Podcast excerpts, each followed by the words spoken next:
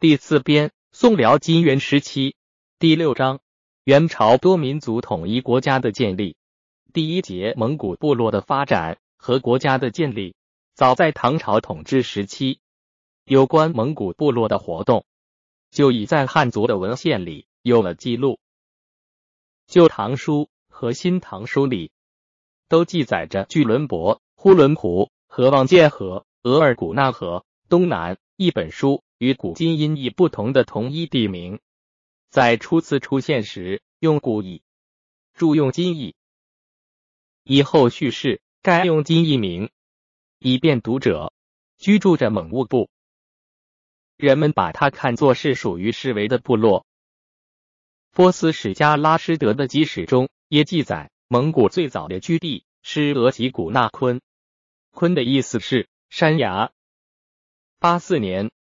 统治着北方草原的回鹘汗国被辖贾斯攻灭，回鹘部民被迫向天山南北一带迁徙。大约在稍后的一段时间里，居住在额尔古纳河附近的一些蒙古部落便逐渐向西迁移到原属回鹘统治的广阔草场，直到切律连、克鲁伦河、沃纳、鄂嫩河和土兀次。土拉河三河的发源地布哈山、大肯特山一带。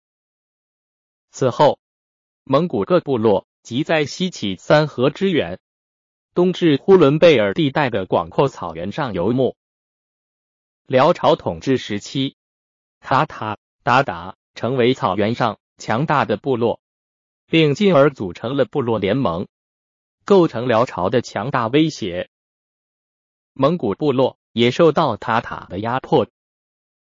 金朝统治时期，蒙古各部落才逐渐有了较快的发展。著名的成吉思汗在一二六年建立了蒙古国家，